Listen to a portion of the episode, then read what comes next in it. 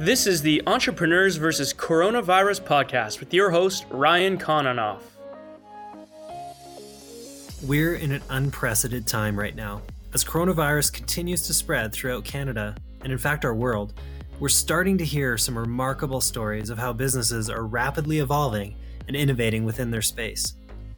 In this next interview, I had the opportunity to speak to Parker Ray, who is the Director of Operations and the original co founder of WorldSpec.org. What I want you to listen for is how he saw an opportunity to innovate at a time where the general acceptance for online learning just wasn't there.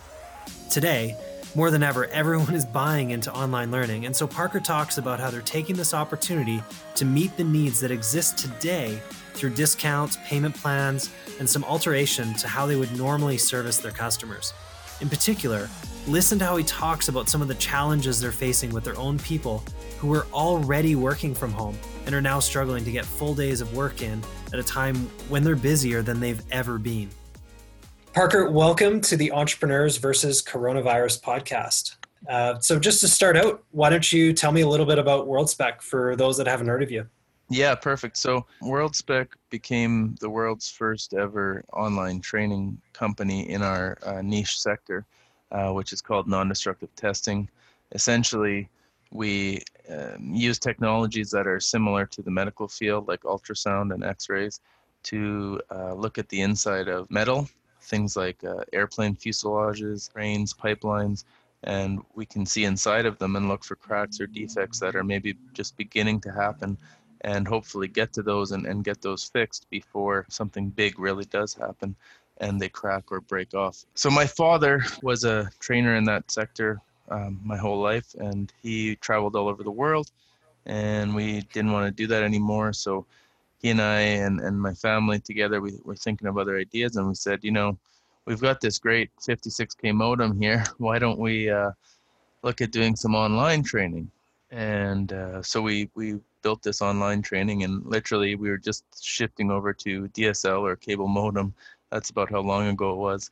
Uh, wow. And uh, we built this online platform and it was incredibly basic. It was basically like a, a textbook online, um, almost like a PDF online. And and we started selling this training in, in my father's industry and it, it started taking off pretty significantly. Um, however, as with most things in a disruptive industry, uh, there was significant pushback. We had a lot of people that were in their 50s and 60s in the industry, old, older men that didn't think it was possible to do online training, and so we uh, we sort of showed them otherwise. But essentially, all they would do is if you if my father went to a classroom to teach, he would bring a PowerPoint and just stand up there and and read a textbook or a PowerPoint. And so there was really no reason why this couldn't have been taught online, but there was just kind of a, stigma, I guess, with online training, which to some degree in some industries there still is that stigma that the training is not as good or, or not as effective as uh, traditional classroom training. So basically, in a nutshell, that's how we got to where we were. Um, we ended up kind of exploding because we were the only ones, and there was a new generation of millennials that were moving in to uh, take over the industry, and they obviously wanted training now, and they wanted training immediately and at their fingertips, and so um, that really helped us, and we eventually sold to uh, the largest NDT company in, in, in North America. And um, I've been working for them since then. Wow, that that's an awesome success story of, of from from startup to uh, to exit, and and you're still are you still involved on on sort of an earnout? Is that your involvement, or are you uh, what what does your role look like today? Yeah, so today, I mean, our earnout is is come and gone now. I've I've been with the company this newly acquired company for seven years now. Um, and I'm, I'm still an entrepreneur at heart, and they kind of let me run it a bit like an entrepreneur. I, I have technically a boss, but um, in terms of the day to day operations, I, I can kind of do what I want with it. Except when I need money or funding, then it's, you know, there's a, a lot of bureaucratic red tape that goes on to, to get anything but in terms of operations i can kind of run it as i want and, and make my own hours and just be responsible for it that way so i still feel a little bit of entrepreneurial stuff in me and, and i, I really want to get back out there and, and explore what else is out there but for now i've been happily employed. Very cool. And and so let, us uh, just for for those that are listening, tell us a, a, little bit going back to where you started. Like, what did a course look like on your website back when people were connecting to the internet on dial-up modems or through ADSL or DSL connections? What did it look like then? And fast forward to today, what does a course on your platform look like today? Yeah. So uh, initially, literally, what we did was scan textbook pages from my father's textbook and upload those to the internet and we had the legal commercial rights to sell them. So we just literally had scan pages of text, and uh, wow. we just put it through there. And and so today we're now in a position where we create dynamic courses with video and drag and drop features and making users engage through clicking or through browsing somewhere, typing in answers, doing different activities that keep them uh, as engaged as possible we use a, a software called Articulate Storyline, and that's basically where we're at today. But um, we have to start looking to the future because that's that's no longer good enough either. Right, and so your whole website today, there's a term for that. It, it's called an LMS, right? And and so just as as someone who's maybe never gone through learning online, like what what is that experience like through your website today, as far as signing up, registering for a course, and how does it compare to to in class uh, physical training that would be comparable to uh, you know to to someone who's looking for an ND, NDT certification? Yeah. So it, the online process is you know pretty similar to any other website. You go on, you make an account, register for courses, you have access, and then you can log in whenever you want.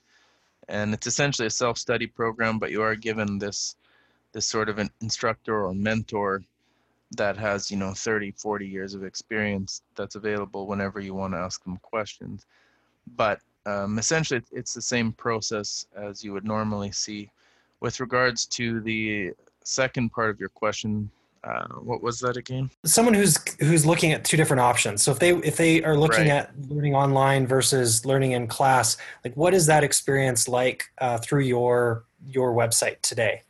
Yeah, so ours is a lot more condensed obviously. When you learn online you can learn much faster than in a classroom where an eight hour day would be filled with a couple lunch breaks a couple recess breaks some introduction to who each person is an introduction of the instructor um, all these other different things you can actually just sit there and deal with just the material so you can fly through it quite a bit quicker in the classroom setting, you're maybe going to get to meet new people. I guess that's kind of the big advantage there. You're going to meet new people probably in the same industry as you, maybe network a bit.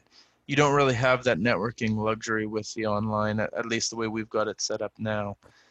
So that would probably be the advantage to the classroom. But if you like to just get your training done and you're a self starter and a self learner, then the online is, is by far the way to go. You save on, you know, hotel accommodations, you save on paying to go to a, a, classroom training because they have to pay for the building, they have to pay for the physical instructor to be there for eight hours a day. So you're able to save a lot of costs, and we're able to save a lot of costs and push those off to our clients at the end of the day as well. And and of course, learn you know around your own schedule, perhaps work or school or or home or you know in a time like this where people are sort of confined to their their uh, four walls at home. It's it's a great uh, opportunity that gives them some flexibility yet the ability to, to keep learning of That's course yeah the flexibility and the convenience is probably the biggest selling point for online training especially in you know today's situation that's very anxious and, and uncertain um, they can do it whenever they find time 24 hours a day seven days a week great so let's talk a little bit about your customers so today, who are your customers? What is that demographic like today? You mentioned millennials. What what else? Who's a, a good candidate for worldspec.org? So we, we have all kinds of people from all different industries. To give you some background, like some of our larger clients are Boeing, for example. We have Bombardier, Northrop Grumman, a lot of large companies, SpaceX, oh, Tesla, all, all these companies have used our training. And, and the reason they use the training is because it's far more, again, convenient for them, but the bigger thing is their employees don't have to take time off work to do the training. So they're not losing that employer for one to two weeks to go and take an in classroom training course and also paying for that person's accommodations and food and lodging and what have you. This way, the student can do it on their own time and they're not losing them in the workforce. Great. And how many staff, like what, what does it take to, to run your business? How, how many people are involved in the office, remote, in the field? What does that look like? So as of today, we really have about a team of eight there's myself, a business development person, an administrator, and then some instructors. We're kind of all remote. We work from our own homes uh, all over the world. We have an instructor in Egypt. We have a couple people in the US, um, some people all across Canada right now. So, one of the more interesting things about what we do and what I do is is trying to learn that balance of leadership and trying to to lead people uh, completely remotely all over the world at different time zones and making that all sync together properly. Wow. So, in a time like this, uh, and we'll get more into this later, but hasn't really impacted your people. They're they're used to working from home, and this is sort of just they haven't skipped a beat. This is just another day in the in the life of a, a WorldSpec employee. Well, yes and no. I think our, our biggest downside in this is is that we need to be better with our infrastructure because we're getting such an influx of people coming in now now that all of the other classroom training centers are beginning to close that um, we have to also keep in mind or i have to keep in mind that all of my other people that work with me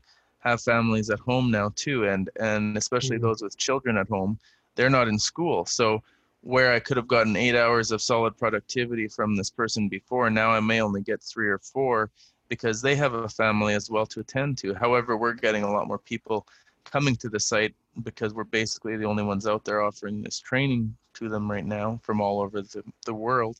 So it, it's kind of a difficult balance that way. The the struggle for us right now is more internally trying to make sure everybody isn't overworked, but um, make sure that they're still able to work enough and balance having to deal with, like I said, everybody being at home and and um, everybody kind of being afraid and all of those kind of things, especially the people that are overseas in Egypt.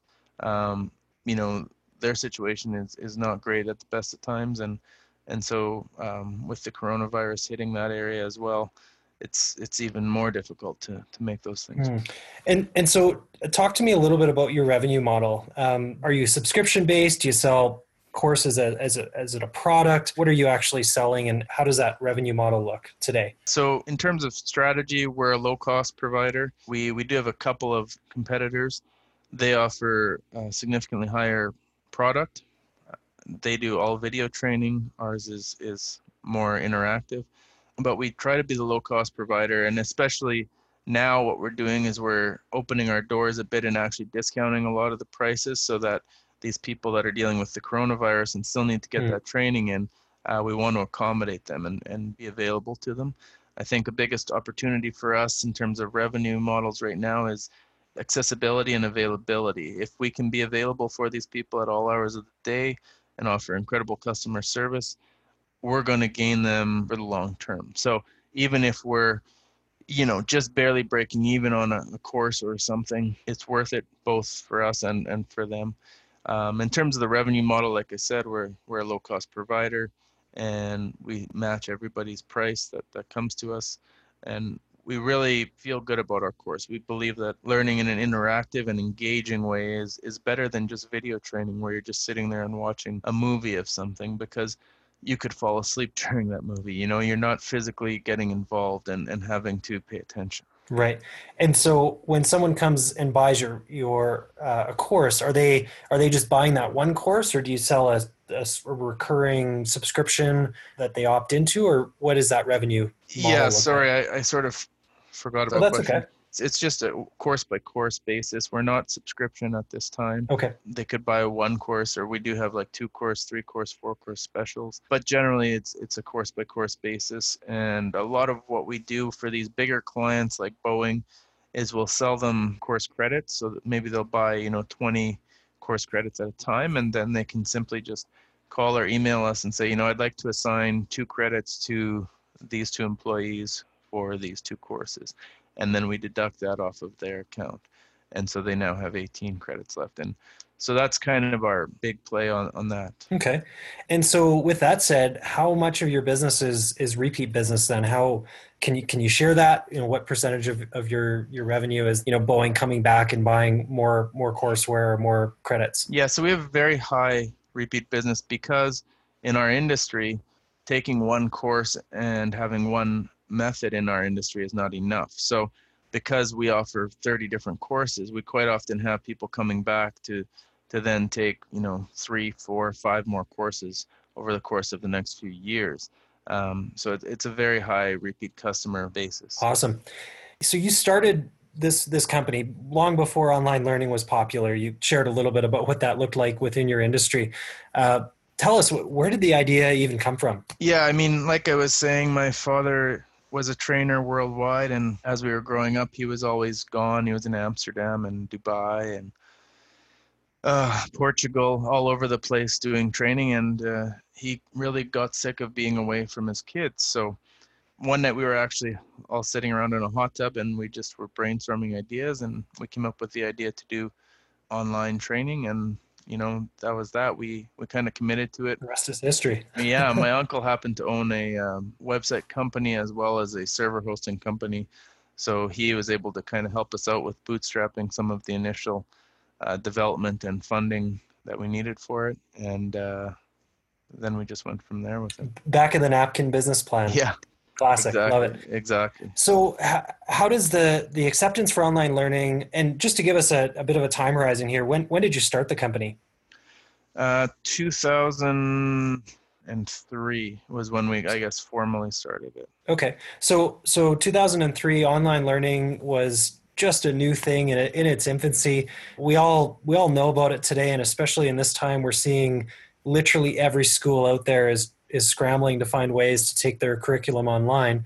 When you t- when you look at your industry specifically, what's the acceptance like today for online learning uh, in in the NDT world? You know, it's it's still not close to 100%. We still have a lot of people that are um, object to it. They they don't think that the, the training is sufficient. Basically, these courses that they attend are generally one or two week courses. However, the material that's in them, if you look at a PowerPoint slide and you just sat there and went through that PowerPoint slide with audio attached to it, you could finish that in about you know a seven or eight hour day. And so putting that online and condensing that online is therefore, in their opinion, reducing a two week course down to a one eight hour day of sitting and watching mm. online learning. And so they can't equate where typically they would have somebody take two weeks. Now they're only taking one day. And so for them, there's a loss in the translation there. There's there's something missing, even though the same body of knowledge is being covered throughout the curriculum of the course. So that's been one thing that's still is a thorn in our back and still an obstacle that we, you know, may never overcome. Um, however, now, do you, do you see that changing right now? Like uh, in yes. this time? Yeah. So that's the thing with COVID and, and coronavirus. Evidently, everybody seems to be throwing that by the wayside and just wanting to get their guys trained and, and getting them out there or, or at least giving them something to do that's productive in this anxious time. So let's let's jump into that. Let's talk about coronavirus. What what were your immediate thoughts when coronavirus and COVID nineteen started to hit the news? My immediate thoughts were uh, fear. I had just had a, a, baby, so he was only about one month old at the time. And my wife is a pharmacist, and, and so we have a lot of friends that are in the medical field, and, and it sounded um, very scary to me who has you know almost no background or full understanding of what it was when it first came out um, which is most of us yeah yeah and, and so um, just you know you fear the unknown and you fear that uncertainty but the other thing that went through my head was you know this could be a great business opportunity for us we're positioned perfectly we're kind of the the one industry that it has an opportunity to thrive in this situation where so many are struggling, you know? Mm-hmm. So, before the crisis hit, what was your biggest challenge as a business? As I kind of mentioned before, legitimacy is is okay. the biggest one. Um, there's an entire baby boomer generation that's still in management and and you know still doesn't want to accept or believe that the online training is, is sufficient for their employees. That's what I would probably say. We also face a challenge of staying current. We have to constantly update the material, and even the platform that we're using is highly outdated. So, with the internet and, and with online companies, if something's five years old, it's about 40 years old in terms of internet technology. So paying for that and keeping that current and, and having uh, a team in place that can really help with that, that's a major challenge for us. Hmm. And so when did you start to see an impact in your business as, you know, the virus was spreading and things were blowing up in the news?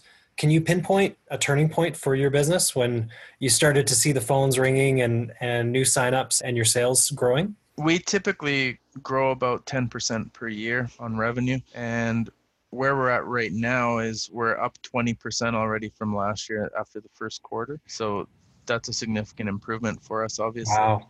But the start of March was really where we saw the spike come in and we were all kind of like, okay, you know, we, we have to get organized. Communication has to be key because, as I said, we're all working remotely.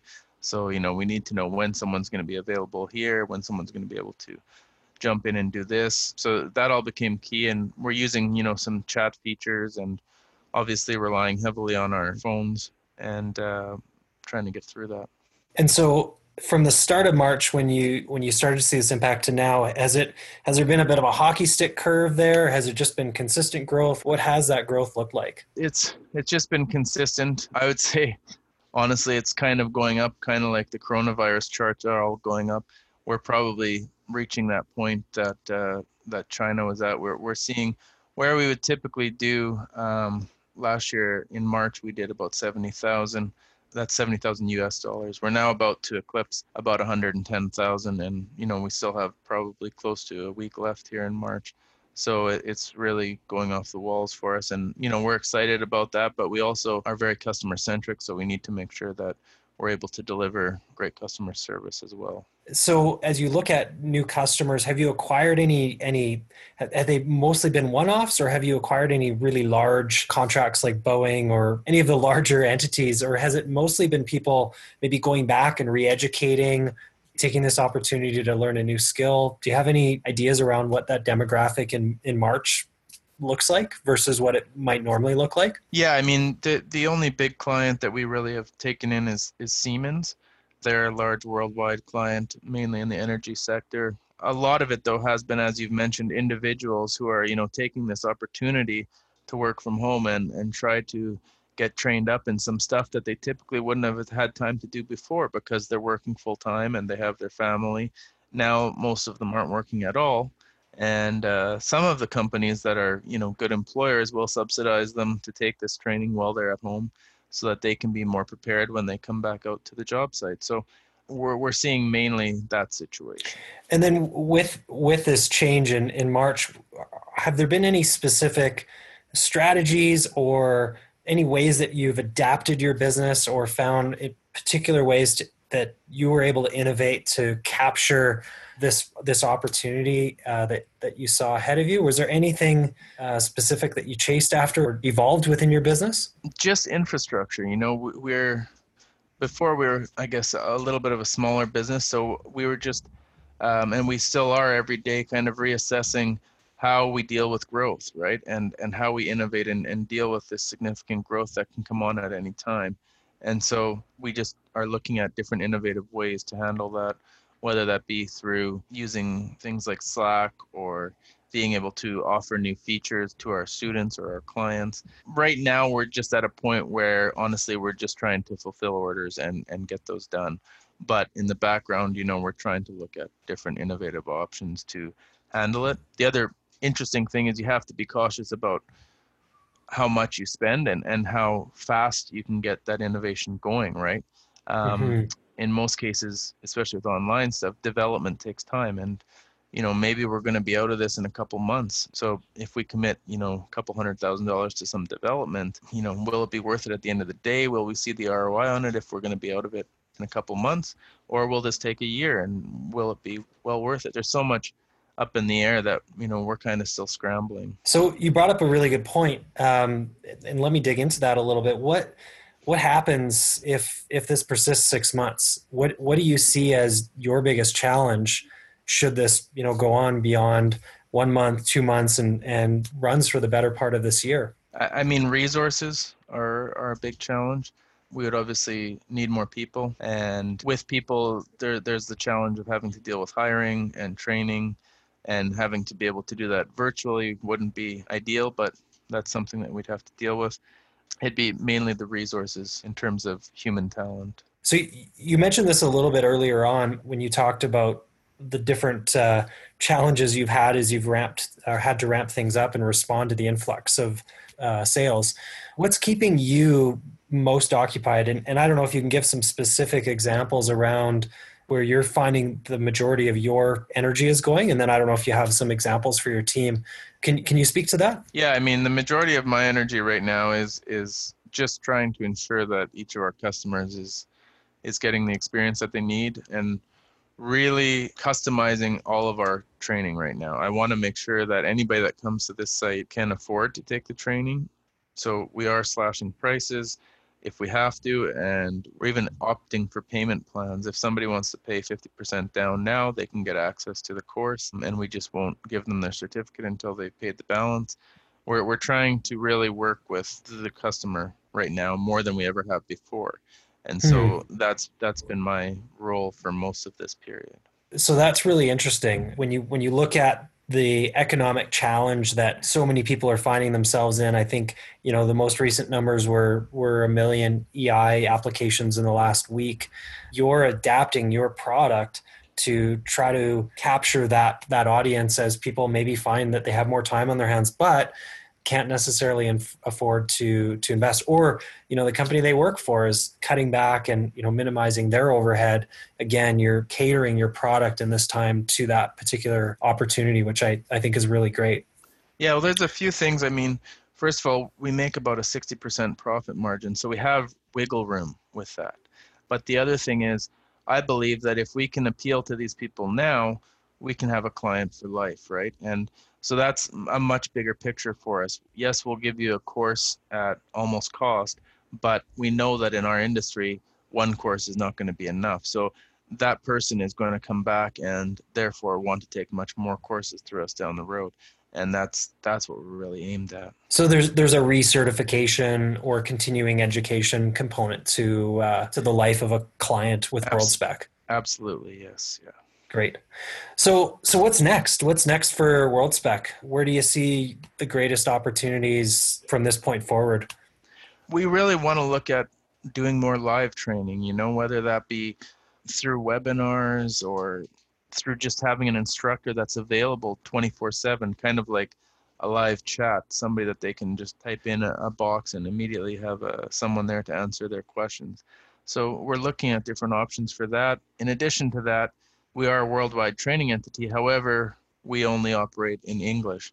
And so we're looking at scaling into different languages, which is has a whole set of unique challenges of its own because our industry is based on acronyms uh, like NDT and, and, everything within the industry is based on acronyms. And, and so you, you have to have somebody with a working knowledge of our industry that's doing the translation. You can't just hire a typical mm. translation company to come in and, and do your translation. So we're looking at Spanish and Chinese, and then with that comes you have to find obviously certified instructors and trainers that speak those languages and are available to communicate online as well. So that those are our next approaches for sure as we get into 2020 and 2021 here.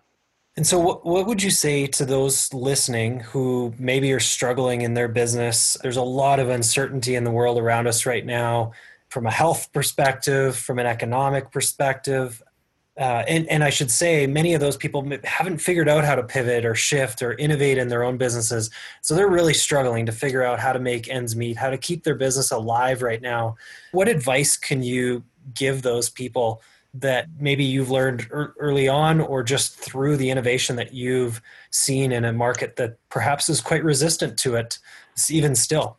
You know what? Um, before the coronavirus got here, we kind of had our own virus in all of business, and a lot of that is just disruptive technology. You're seeing that Blockbuster's gone, Uber comes in and, and upends the cab industry. These things are all considered viruses to traditional business, you know? And so I think anybody that's in business now really has to always have innovation at the top of mind and, and also not just innovation but infrastructure and you know how flexible can we be? How mobile can we be if the situation arose? You know do we have things in place that we can turn on quickly like a generator if we lost power? You know something like an emergency plan. Those should be top of mind right now hmm. in a world where every industry has disruptive technologies starting to take over. And do you have any any resources or suggestions you can make to help people find ideas or or find frameworks or methodologies around idea generation or technology itself or innovation I mean, nothing out of the ordinary. I think looking at agile ways of doing things is obviously a, a good option. Going and reading books that are by experts in that industry would be ideal. But um, really, I've always just thought there was a fire on my ass all the time, and you just got to constantly keep taking that next level, keep going to the next step, and and just constantly feeling like sitting back on your laurels is going to cost you your business. And if you always have that at the top of your mind, um, then innovation will find you. you you'll find a way to to make it work. It, the whole business world is going to change here once this coronavirus is done because there's going to be so many businesses that are going to realize that they can re- work remotely and that they don't need 100,000 square feet of office space. Half their staff can work from home, you know? Well, it sounds like you have this tendency to always operate your business uh, and your work under a bit of a a mode where where you always see that there's risk of that next competitor or of that next innovation that puts you out of business. Would that be an accurate assessment? Yeah, and I, I believe that any entrepreneur today that's in business should be operating by that same principle. Thanks for being on the show, Parker. What's the best way for people to reach you if they want to connect with you? They can just visit our website, which is www.worldspec. So W O R L D S is in Sam, P is in Peter, E is in Edward, C is in Charlie Dot org. Check it out. And if you're interested in the industry, give us an email. And now is the time to be buying because I'm throwing out discounts. So. Awesome. Thanks so much, Parker. Have a great day. Thank you, Ryan. You too. Thanks for listening to the Entrepreneurs versus Coronavirus podcast with your host, Ryan Kononoff. For complete show notes and additional information, visit clearbridge.ca slash podcast. Ryan is the founder of Clearbridge Business Solutions. To find out how investing in technology can help your business, especially during uncertain economic times, visit lifewithclearbridge.ca. Connect with Ryan on LinkedIn or on Twitter at Ryan Kononoff. That's R Y A N K O N O N O F F. Thanks for listening.